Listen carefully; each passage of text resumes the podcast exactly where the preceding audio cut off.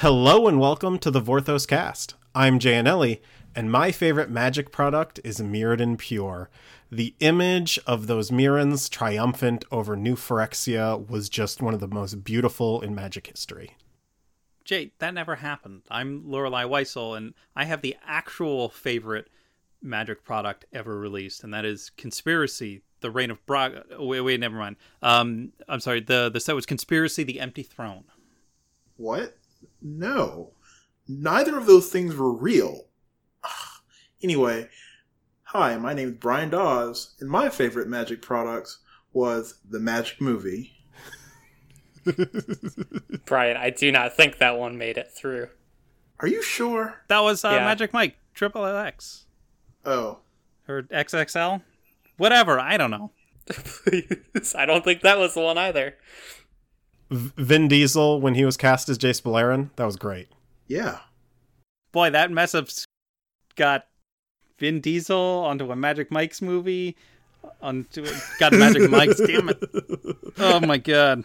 We'll edit something salvageable. No, this that. is very funny, Jay. This is we're just collapsing here, kind of like the Magic movie. See, it's thematic. The Magic movie did never come out. Um, it turns out it was canceled about two weeks ago, um, or publicly canceled. But what wasn't canceled? Magic the Gathering Portal. You got a life tracker. You got Game Organizer. You got all these cool features. Actually, Carrie. They're I all gone. They, they they renamed it as uh, MTG Companion. Sorry, buddy. But MTG Companion's the same thing, right? It's up to 16 up to 16 players. Yeah, yeah. No no game win percentage calculations or random pairings. Companion is the same thing. It's it's it's twin, like it's it's identical in every way. It's got that great art that I love. Okay, in Companion's defense, I think the art, the Goblin thing is adorable. Like that's really cute.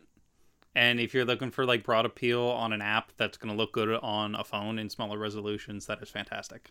Unless the goblin's name is Portal. We I can't think the Goblin's name should be Portal. I think that's a good, uh, fun idea.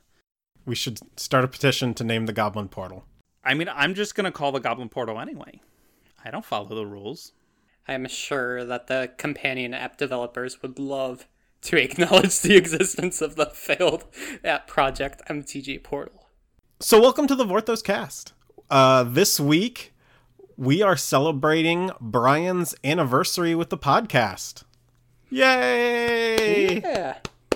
So, Brian has been with us a full year at this point. Ashley has as well, but Ashley also has finals this week, so we will be celebrating Ashley's anniversary next week. Yeah, it's all about me this week. So, Brian, you got anything you want to say about your about your time with the cast? I mean, you've been here longer than the you haven't been at this point. Um, yeah, this is my house now. Mine. well, no, it, it's it's just it's been an honor to be here. Um, I've had a lot of fun, and um, to here's to another year, I guess. to another year. God, if I'm still doing this next year, kill me. No, that's kidding. I love this. This is fun. This is great. Yo, though, it like it's it's so weird that like y'all have been joining us for a year already. Where does time go? I hate it. So, this week we're going to talk about metafix.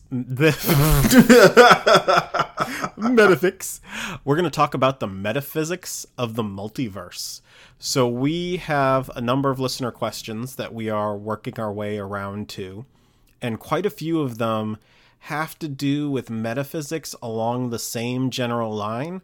So, I'm going to read a, a handful of the questions we've got over the last couple months that we've been putting off for an episode where we could tackle them in more detail. So the first one was from Chris RD19, one of our uh, patrons. Chris asked, I would like to request an episode about the blind eternities and what the heck that means. It's funny because when you just say patrons, when we haven't talked about Patreon yet, that makes it sound like Chris is like a rich Italian trades person who's like sponsoring the arts, which is funny because we're not fancy. I think that's exactly what it is. We are the arts. It's literally the same model. The next question came from Gadel Madel on Twitter. Uh, and Gadel Madel asked, I love that name. So, artificial planes. It's my understanding they are naturally unstable and required a great and constant power to keep together. Does this then mean that post mending, all artificial planes are currently collapsing? Is it possible to perpetuate them without old walkers?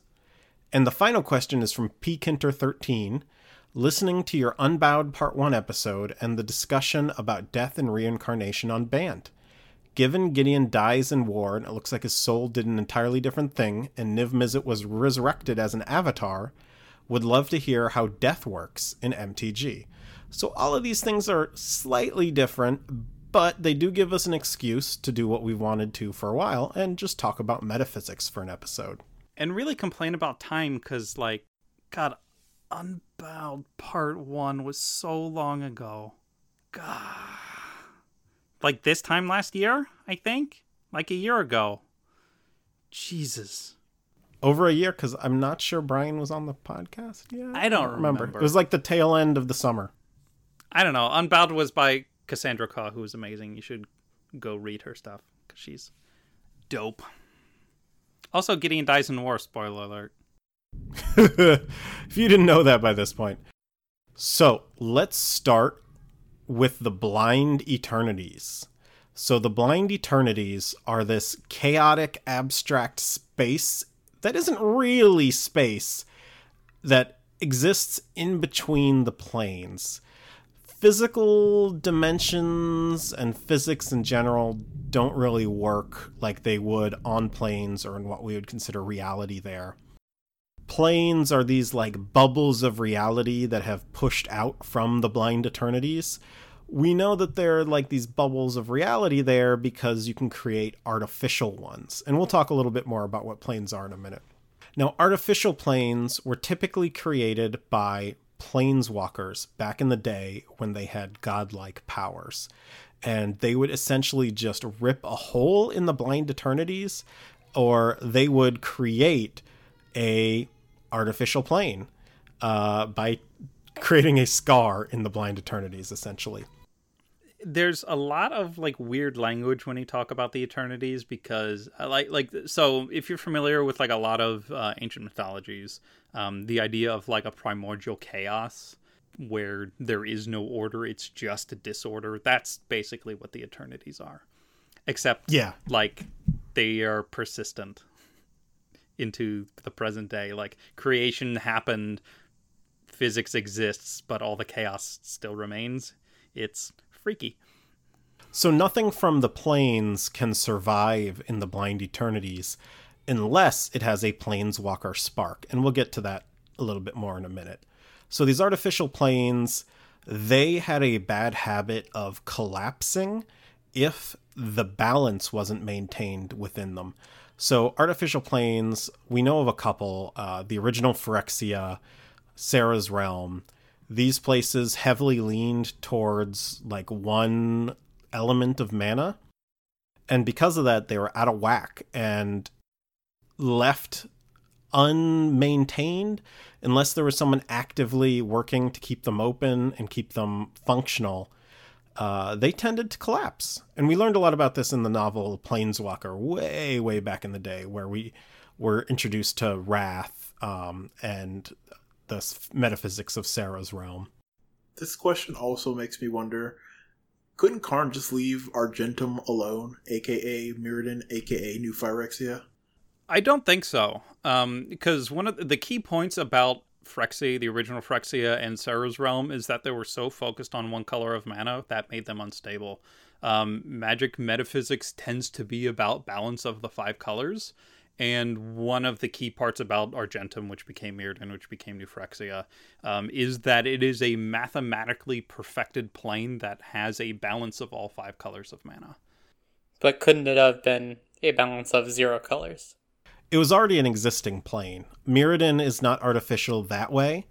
It was an empty plane except for the blink moths when Karn came to it and created the metal world of Mirrodin with the mana core inside. So Mirrodin's not going to collapse because it was a it's stable anyway though. Like it's Yeah, it would be stable anyway. That's true. Because it does have the balance of all five colors. which is which is like like because I think the big question here is Rath. Um, Rath was unstable because of Flowstone. That was by design. I'm curious if Rath would have like if the overlay didn't happen, um, would Rath still be around? Um, because it was balanced with all five colors of mana, so that's unusual for artificial planes. Because the people who make them tend to do so with extraordinary prejudice and bias. But we also don't know how exactly Rath was kind of originated as a seed of a world. Yeah. Yeah, the metaphysics of rath are something we'll never probably ever get a good answer to. We just hand wave Flowstone. And if you want an entertaining headcanon for that, Beer and Booer on Multiverse in Review speculates that it has something to do with Leshrac's brief imprisonment on Phyrexia, which is an entertaining thought and pretty much the best lead we have to any Phyrexians being involved with Planeswalkers for creating Rath. It's also interesting because of Leshrac happening to be the only planeswalker, if that was the case, that would coexist with all the places we've seen slivers. Yes. Shh. That's kind of what led to my Raven Man theory way back in the day because we started pursuing that. But haven't- anyway, I haven't written that article yet. I'm soon. I will have the Slivers article soon. so let's talk a little bit about the beings that we know exist in the Blind Eternities or can pass through it, besides the Planeswalkers. So the first is the Eldrazi, which are extra dimensional beings that reach into planes and suck all the mana dry through a straw, essentially, until the plane collapses. This is why the Eldrazi really work as the cosmic horror trope, is because they are, as far as we know, the only beings that are totally native to the Eternities, which again is primordial primordial chaos and the the total antithesis of structure and order and understanding. Um, so they really perform their function well in terms of lore design as the co- the main cosmic horrors of magic. There are also kind of abstract beings that represent more of like a primeval idea of creatures and seeds creatures throughout the multiverse.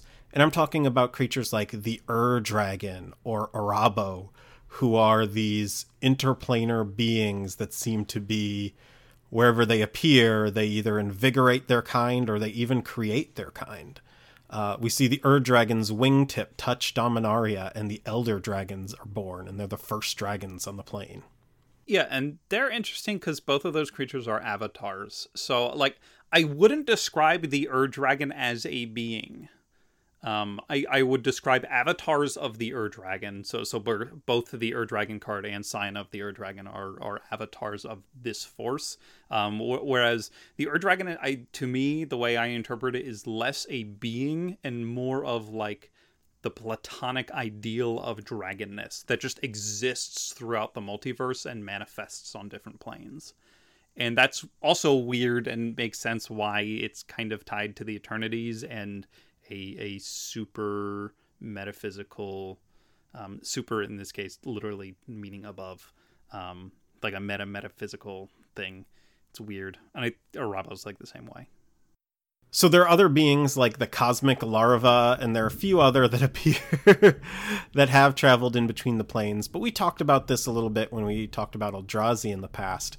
And the simple answer is these were these filled that cosmic horror trope before it was solidified into the Eldrazi. So I wouldn't expect to see very many more of these cosmic larva type of creatures.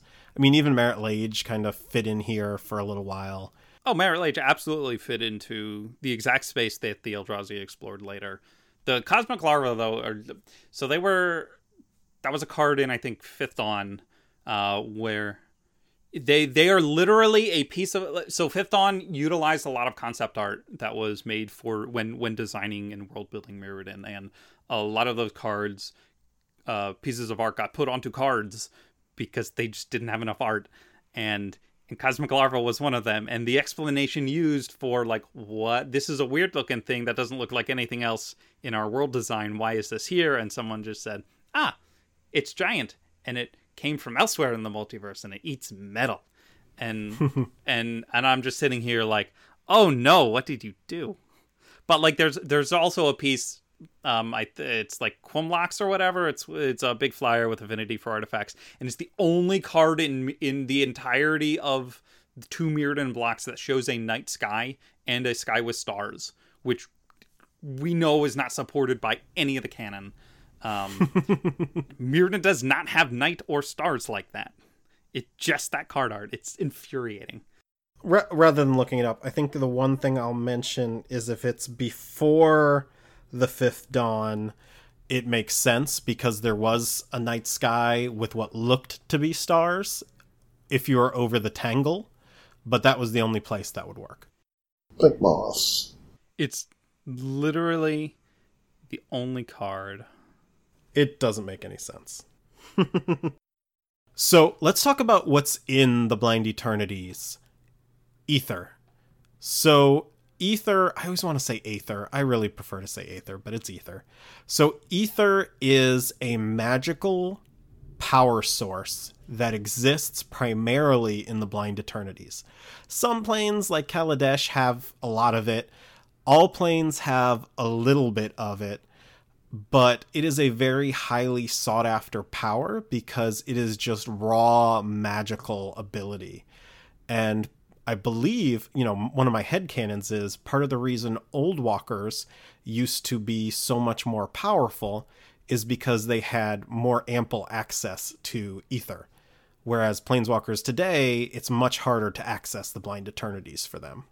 Yeah, and and some of that is supported in um, some trace elements of lore. So yeah, so in the story uh, Stone and Blood, when Nahiri gets out of the Helvault, she mentions about how it feels like the walls of the blind eternities are higher and it's harder to planeswalk.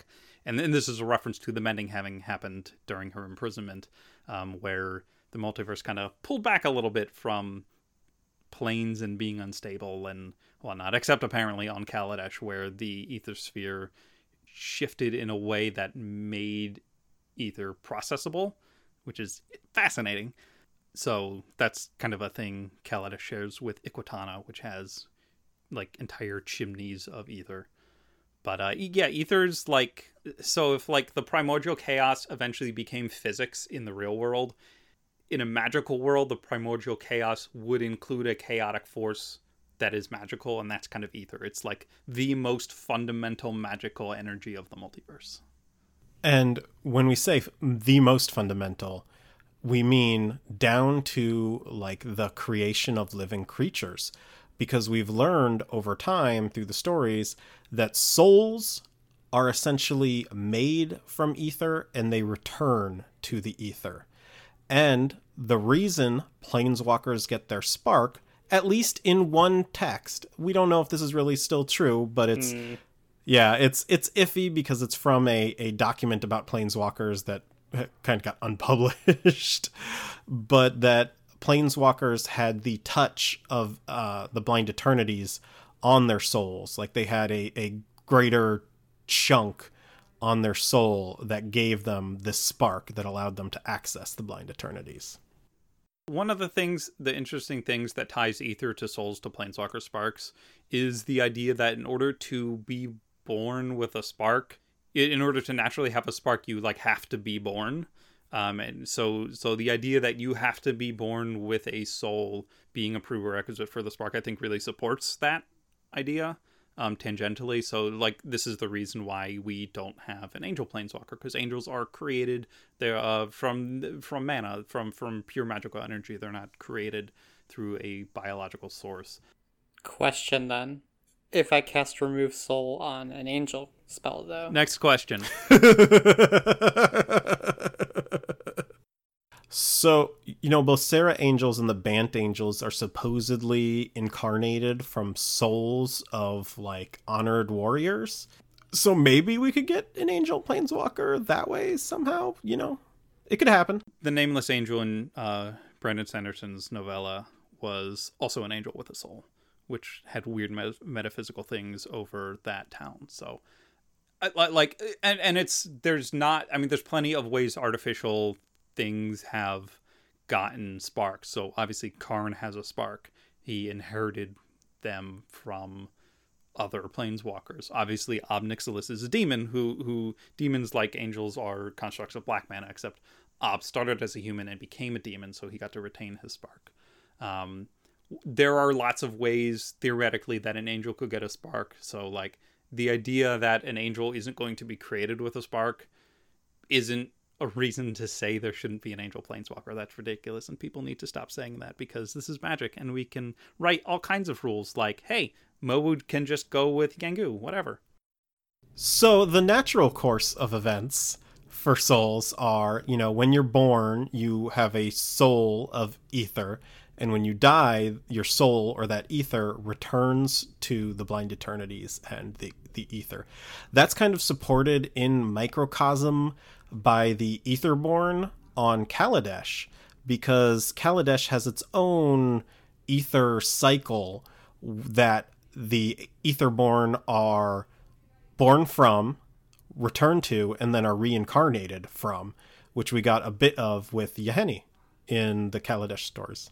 So you're saying the Etherborn are born from ether? That's weird. What? Yeah, I know, right?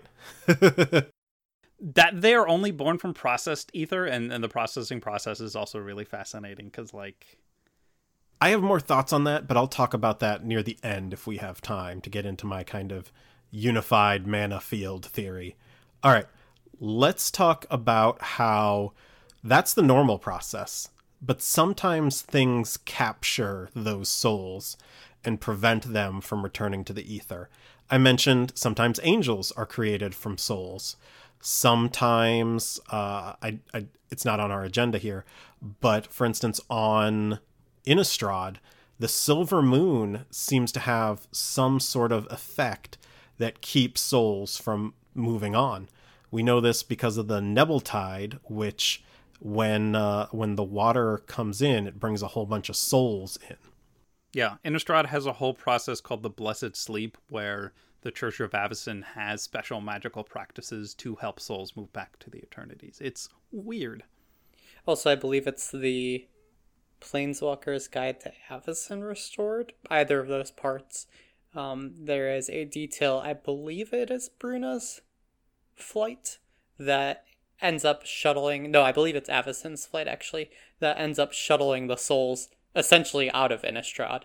But the issue with that was all of her angel buddies were pretty depressed that she wasn't there, so they just didn't do that during Innistrad and Dark Ascension, which contributed obviously to the buildup of Geists on the plane. Now, my recollection was that it was Bruna's, but I don't have it open to check, and I'm not going to open it right now. But the point was that it was there was a specific angelic task to help. Yeah. Yeah, if anybody can correct me, you get to replace me on the podcast, as are the rules of magic lore. Vorthos Highlander. So on other planes like Ravnica, Ravnica had uh, Agyrem, which was like a blister subplane that captured spirits. That's where we see the Ghost Quarter. It's literally like a boil filling with pus.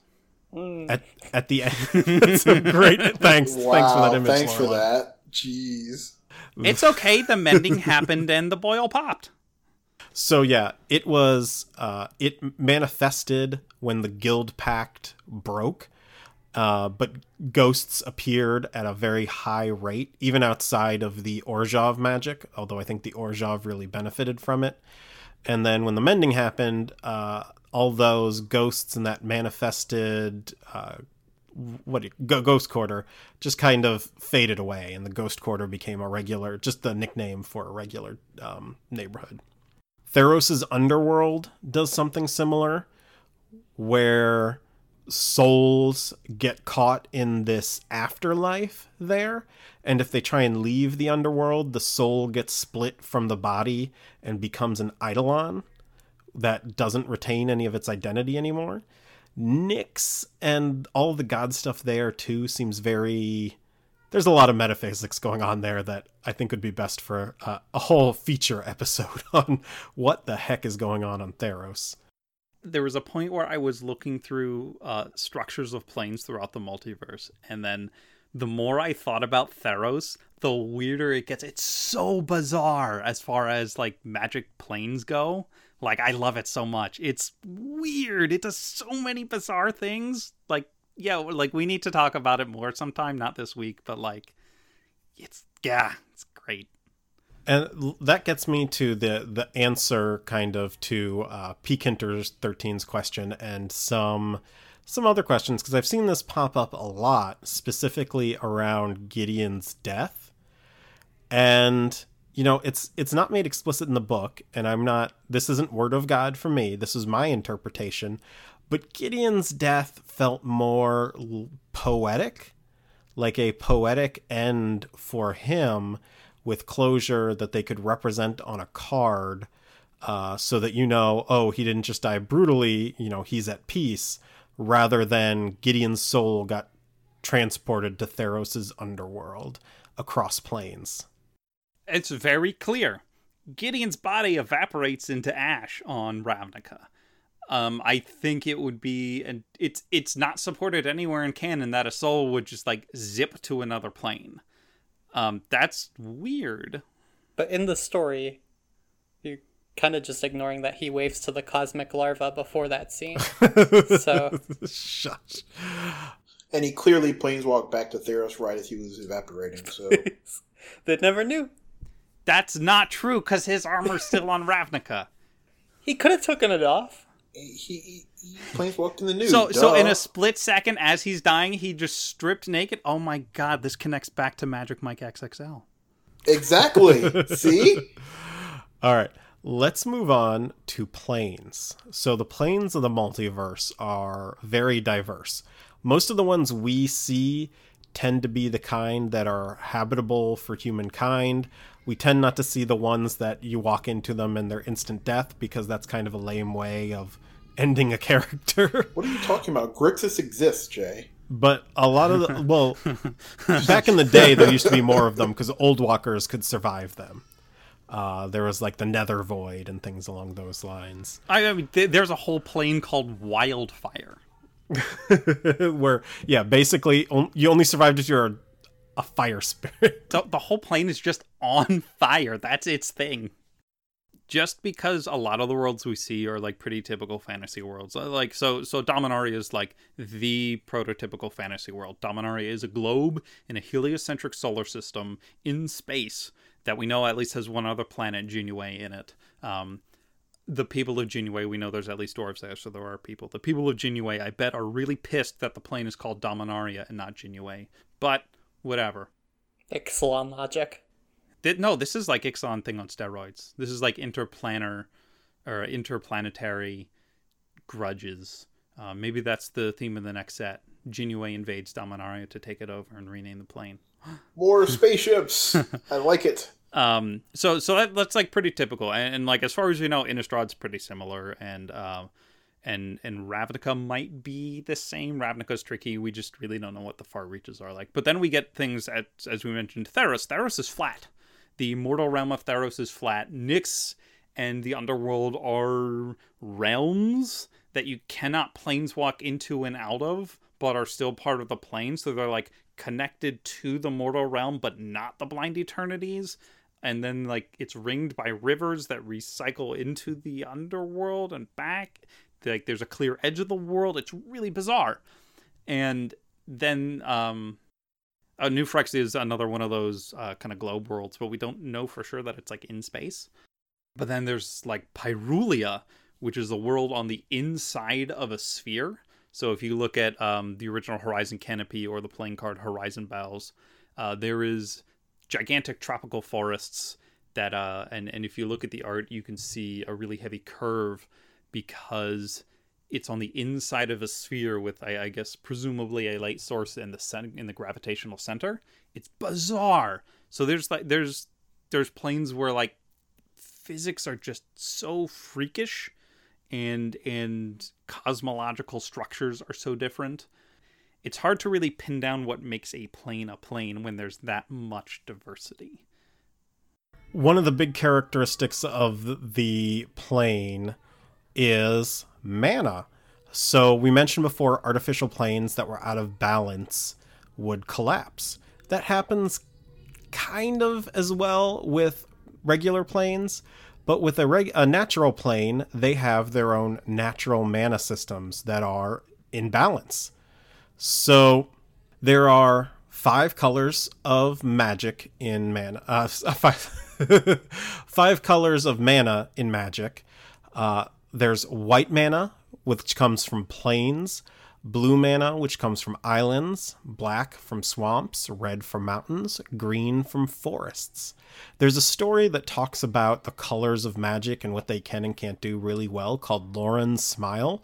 And if you like the card Feldon, it stars him as he masters all five colors, trying to bring back his lost love, Loran.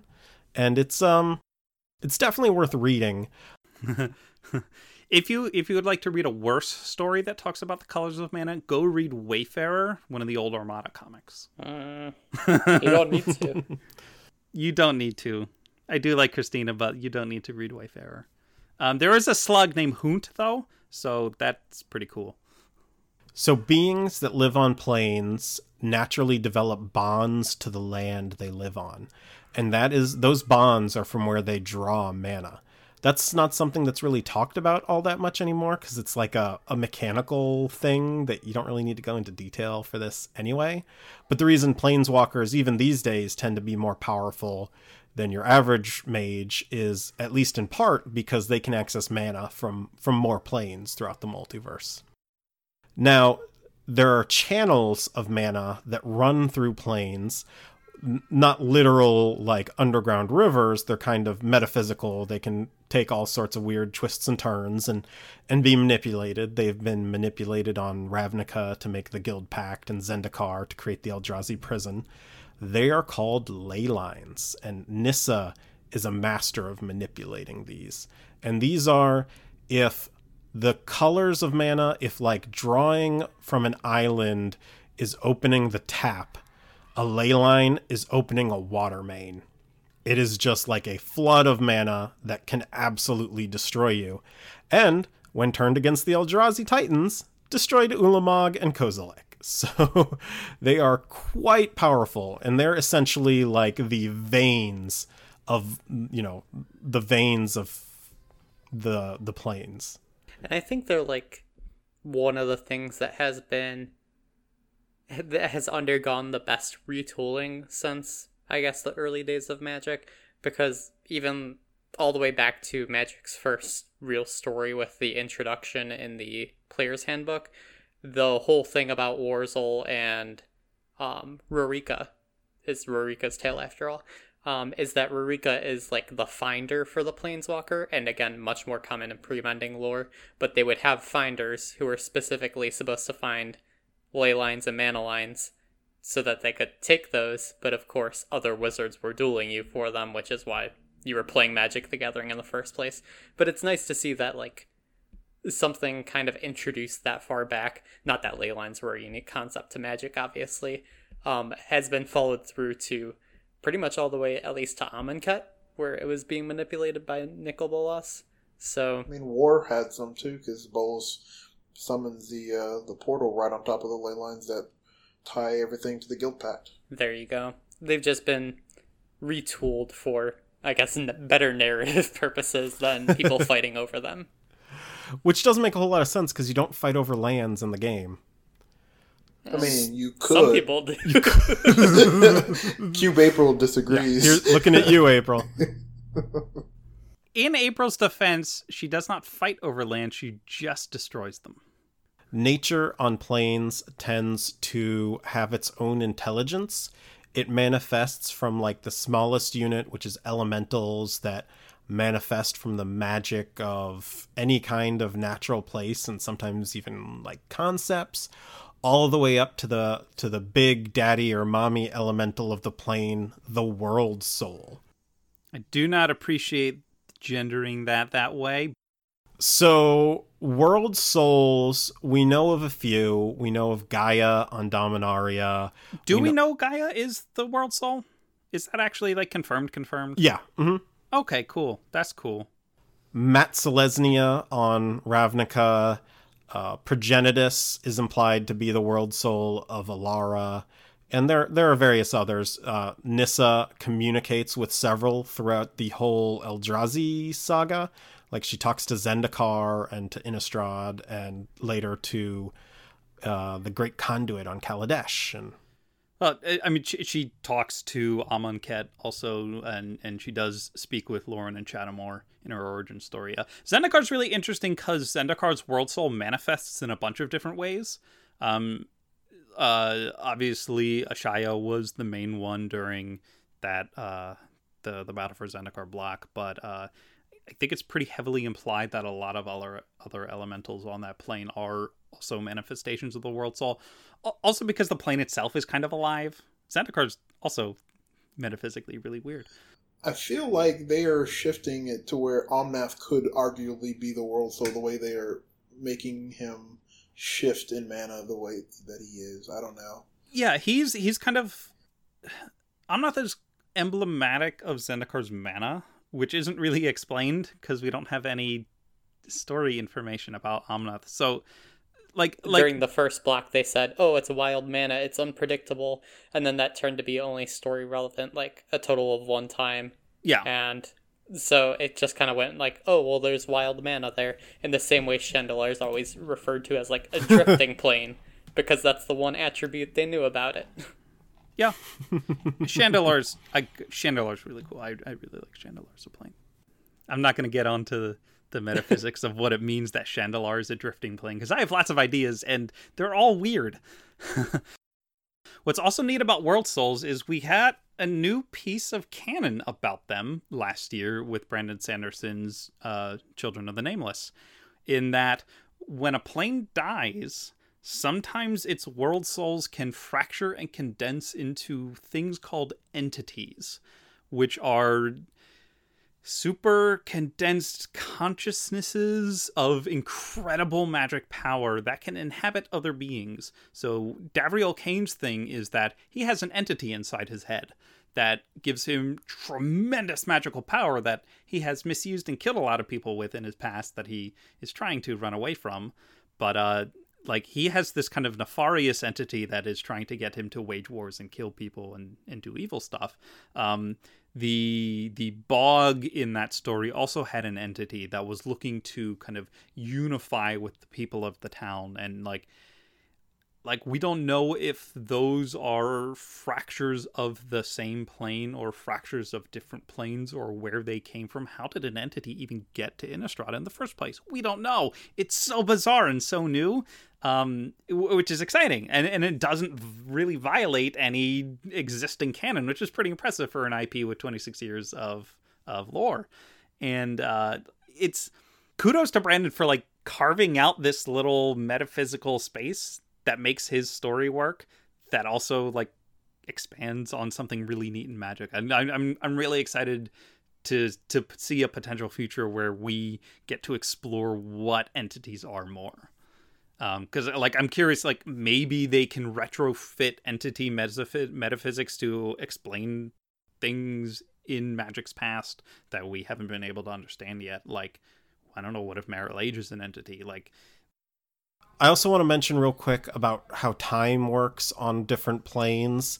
So each plane does not have the same solar or lunar cycle. A lot of them that we see are similar, but they aren't exact. Like time zones are not exact. It is not 3 p.m. across the multiverse, but it's not always going to be so different just because unless it's something special about a plane like Amonkhet having two suns most of the time if it's dark on one plane you're going to find it dark on another unless there's something out of whack there yeah we see this in uh, the story limits with gideon as he bounces back between ravnica and zendikar. He spends days on Ra- on zendikar and nights on ravnica. So those planes are clearly relatively in sync with their day night cycles. Which which I think for practical storytelling purposes, just assume most planes have similar time, because it gets weird and mathy if you try and manipulate things other ways.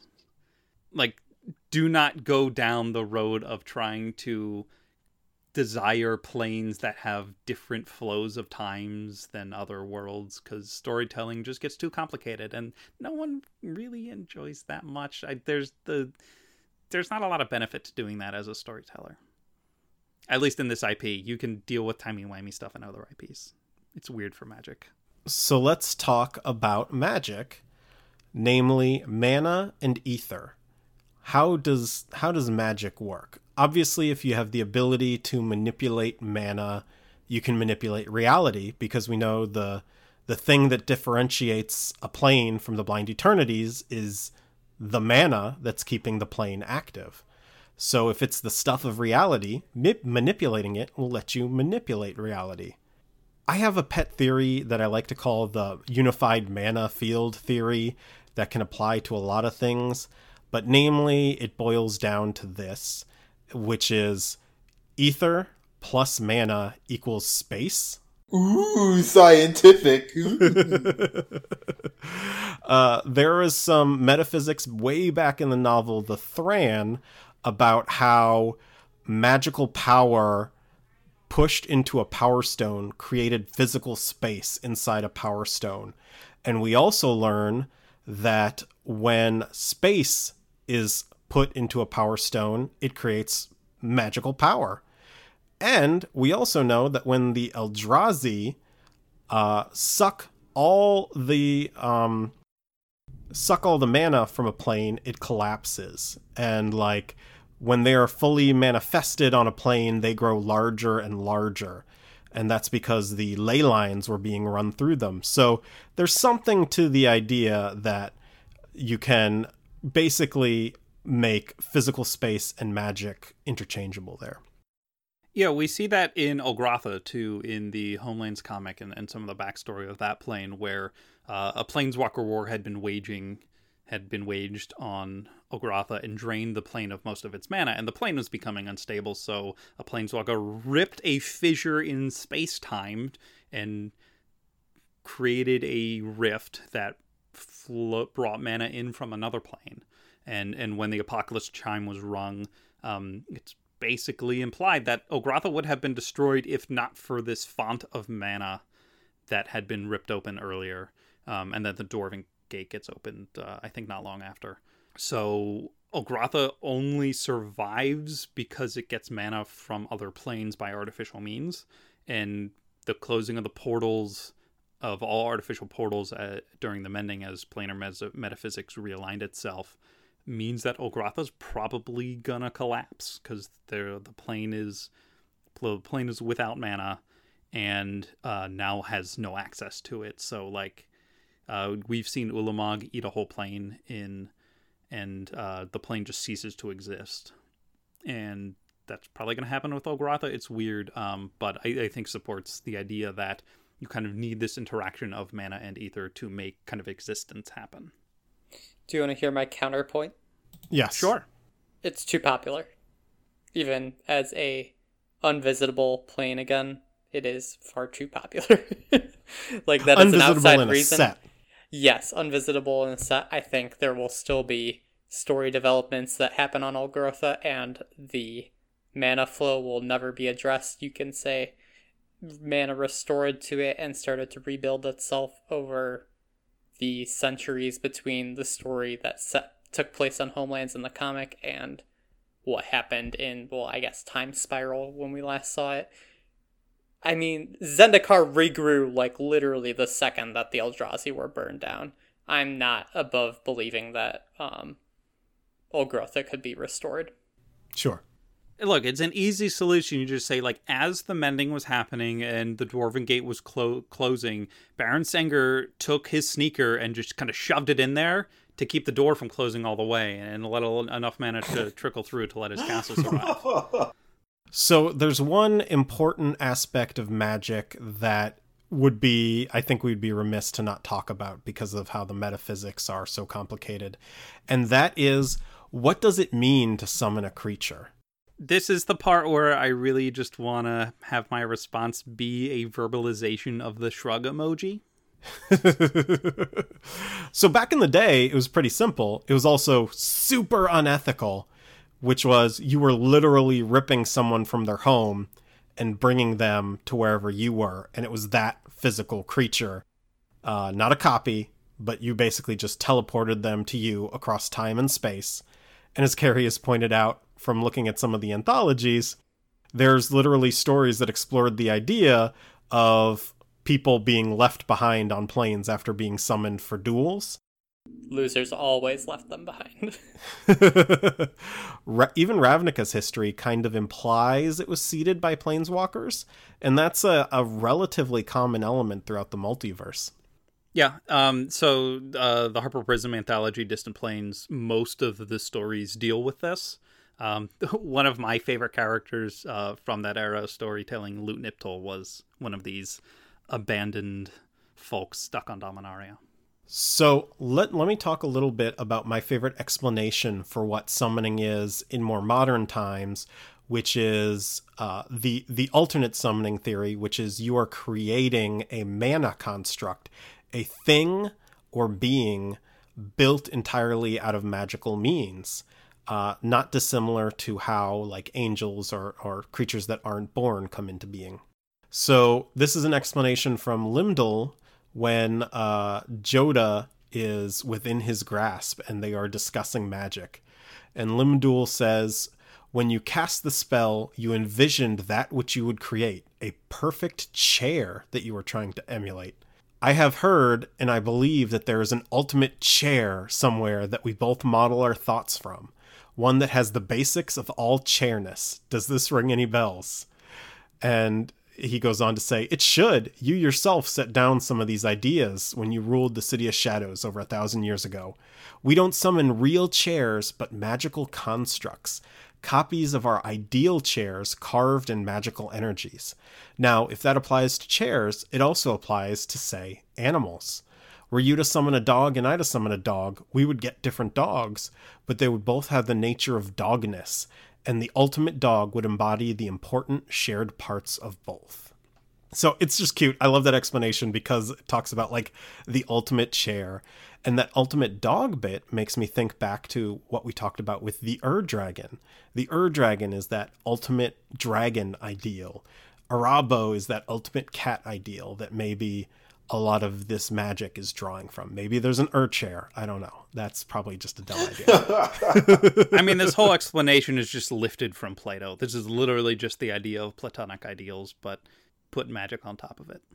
There are a lot of interesting, I guess, I guess unconsidered corner cases for a lot of magic summoning in the past.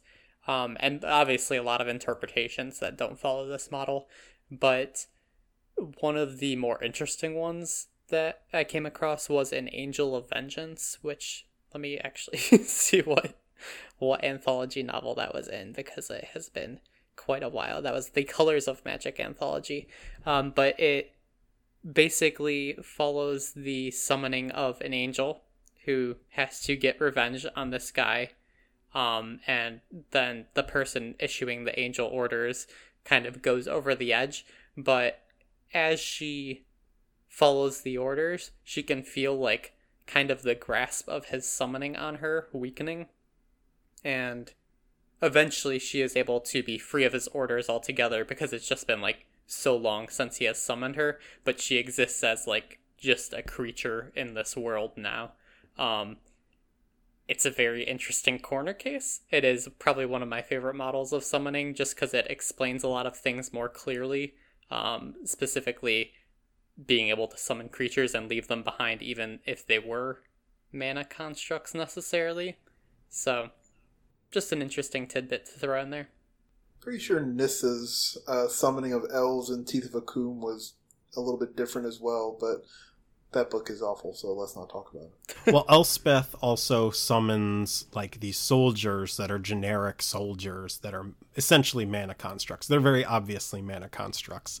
And Nissa's summoning of Joraga elves feels similar. But yeah, it's the reality is is that all of this kind of coexists at once because we have recent cases of summoning meaning the actual literal creature with things like Lorthos being summoned. Um, it was Lorthos, right? That got summoned in Yeah, Lorthos is an interesting case because Kiora summons him from Zendikar to Zendikar. So so Lor we don't we don't know where on Zendikar Lorthos is. Um they mentioned that like he's somewhere in the deep ocean. How are we gonna get him? And then Kiora's like, I got this Biden. I'll do fine. And it's like bing and then Lorthos is just like there.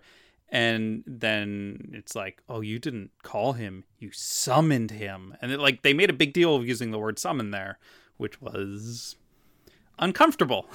Kiora's whole mission prior to Battle for Zendikar Block was specifically trying to get creatures or become familiar with creatures on Theros so that she could summon them to Zendikar or while she was on Zendikar, which yeah, she was chasing down a, Arixmethes. which was very, very um how I say flawed. because everybody knew that wasn't going to she wasn't going to get this Leviathan island to Zendikar, um, not post mending. Arixmethes is a kraken, not a leviathan. Kraken Island. I'm, I apologize.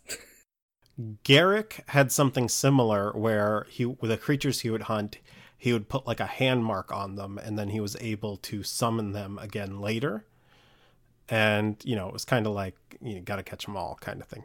So, you know, it it the the answer is it's it's not really clear. The the stories play around with it as they need it and all of them can exist simultaneously. Yeah, I don't think Magic Story is any better if there's a super strict metaphysical explanation for summoning that works only one way and can only work one way. I think that stifles a lot of what Magic Story is capable of. And so I'm pretty fine if summoning is kind of vague and there are kind of a bunch of different ways to do it that might mostly just be temporal. Um, like it might just be that planeswalkers aren't strong enough to summon things across the multiverse like that anymore.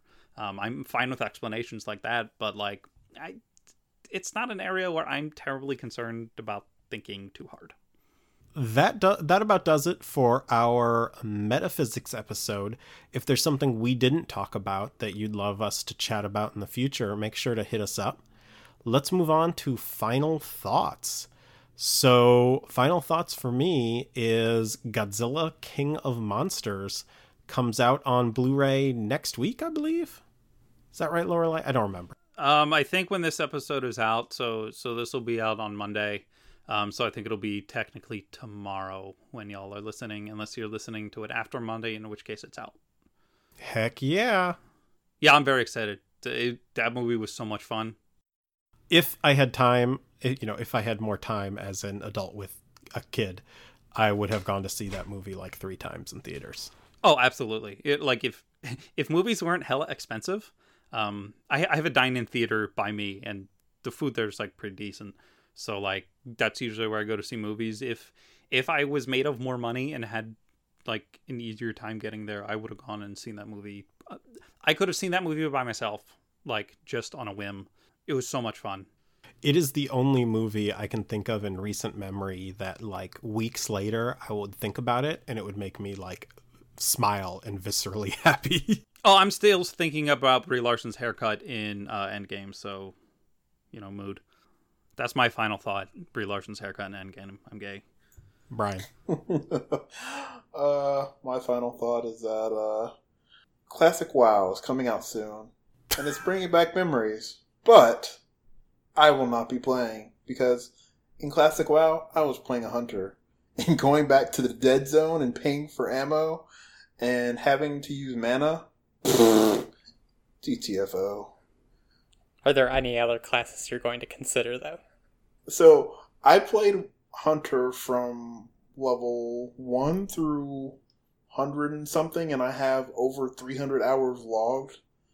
And I don't want to play anything else if I were to play. so like I, I, I had alts, and I put a decent amount of time in some of my alts, but like I just loved the Hunter playstyle, and like some of my my happiest moments were like doing the hunter epic quests for Rhok'delar, especially the Winterspring Demon, where you had to kite the thing halfway across the zone. Um, but I, I can't imagine going back and doing that all now, over again. Seeing, yeah, seeing what WoW has, seeing what WoW did in some of the later expansions, especially to make quality of life, especially for hunters, a lot better. I can't imagine going back to the vanilla version of Hunter, and I don't really know if I would want to play any of that stuff again because, like, even during like WoW, what, like I played WoW because I like to raid. Like that, that was some of my most enjoyed time in WoW, and like I, I would be playing with those same people, and it'd just be different. But you know, to each their own. So good luck to anyone who's playing. I will not be doing that. My final thought is short and sweet. Um, I appreciate having Brian on this cast. Happy one year anniversary. That is all. If any of you listeners out there have also appreciated people like Brian and, and Ashley, may her energy rest in peace as she deals with college finals. Um, if you have enjoyed these folks joining uh, our show, and if you have enjoyed uh, me, Carrie, and Jay uh, doing the show, we're now on episode, well, is this, 79? Jeez. You know, we, we appreciate everyone who stuck around, and, and if you want to kind of show your appreciation back, you can head over to patreon.com slash the Vorthoscast, where for as little as $1 a month, you can help support our show and keep it going every week.